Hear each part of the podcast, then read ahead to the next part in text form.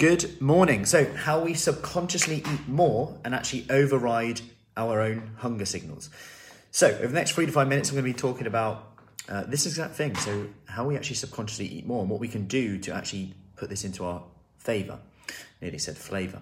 So, let's take a meal. They often study um, macaroni cheese in studies because one, it's delicious, two, it's pretty cheap. So, hey Caroline, so let's take macaroni cheese. When they give people macaroni cheese in a meal, they start eating macaroni cheese, it's delicious, they're loving it. But as time goes on, they're just eating macaroni cheese and they kind of go pretty full now. And if, when they're asked if they want more macaroni cheese, they tend to say, uh, you know, maybe not. No, I've had enough macaroni cheese. But if they give them a pudding, then they go, yes, I'll have a pudding. You see where I'm going with this? Now, if they give you macaroni cheese and you start eating the macaroni cheese, but then they go, Johnson fries with that, and then you know you're at a buffet. Oh, fries, yeah, A bit salad, yeah, it's all good. A uh, bit of um, I don't know, some dips, chips, um, garlic bread. Then you go back to the macaroni cheese. The macaroni cheese is now perceived as tasty again because you've had non-taste fatigue.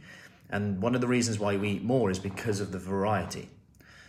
Although this sounds really negative, you know, if you look at other animals, they often eat like one food, so they just get bored of it. Um, if you look at if you look at how this seems like a negative, like variation basically means we eat more. So if you're having a bit of that, bit of that, bit of that, you don't get that natural satiety that the taste buds will help us do essentially. And we start to kind of eat just for that difference of flavour, and that can override our satiety. As I've just mentioned, you know, there's always room for pudding. If you have mac and cheese garlic bread, then mac and cheese, you're likely to eat more rather than just mac and cheese.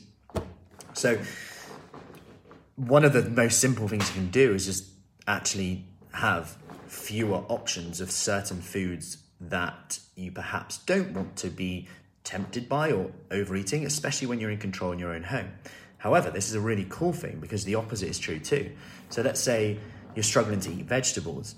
The more variety of vegetables you have in a meal, the more vegetables you're likely to eat because you might go, oh, peas are alright, but don't want too many peas. I'll have a bit of sweet corn then, I'll have a bit of broccoli, or not don't feel like cabbage today. I'll have some spinach, whatever. Um, you can then have variety.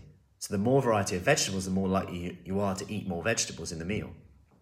So that's a quick tip today to hopefully increase your veg intake, increase your fiber intake, which is then going to also help satiety even more, um, and get more vegetables in. But at the same time, just think about sometimes maybe why you're more hungry on certain days and just be aware of this. Like, do you ever have days why am I so hungry? Have you had more variety in the meal? Um, you know, just have a look at that.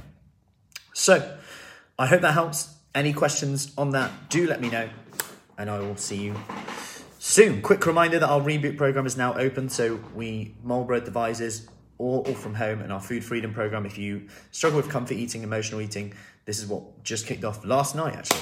So we've got our accountability groups up um, and we are ready to go with task one. So I will see you later. Send me a message if you are interested in that and I will see you later. There I am. Take care.